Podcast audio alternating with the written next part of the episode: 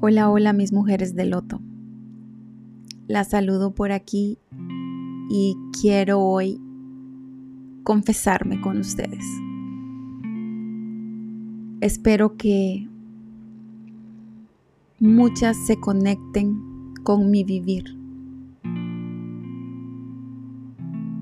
y puedan externar y salir de ese lugar donde se encuentran el día de hoy así como yo lo pude lograr.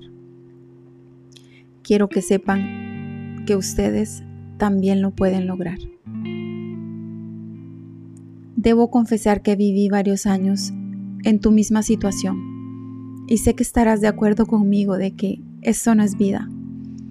Es una lucha constante de complacencias, ya que sin amor propio real es muy fácil caer en la trampa de hacer lo que los demás desean, solo para quedar bien o según tú, no hacerlo sufrir.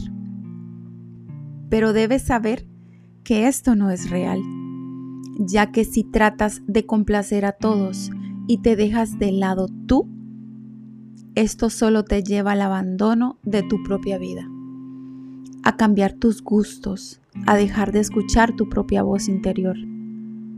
Por alguien fuera de ti, a cometer una lista de errores que te llevarán al borde del precipicio, errores que te costarán tu matrimonio, el respeto de tus hijos, la confianza de tus amigos y la seguridad de tu familia.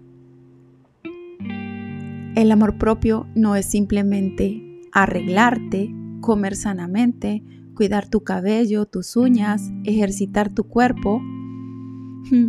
Debo confesar que por muchos años estuve envuelta en esta nube ilusoria de amor propio. Sí, era simplemente eso, una ilusión de un amor propio que nunca existió.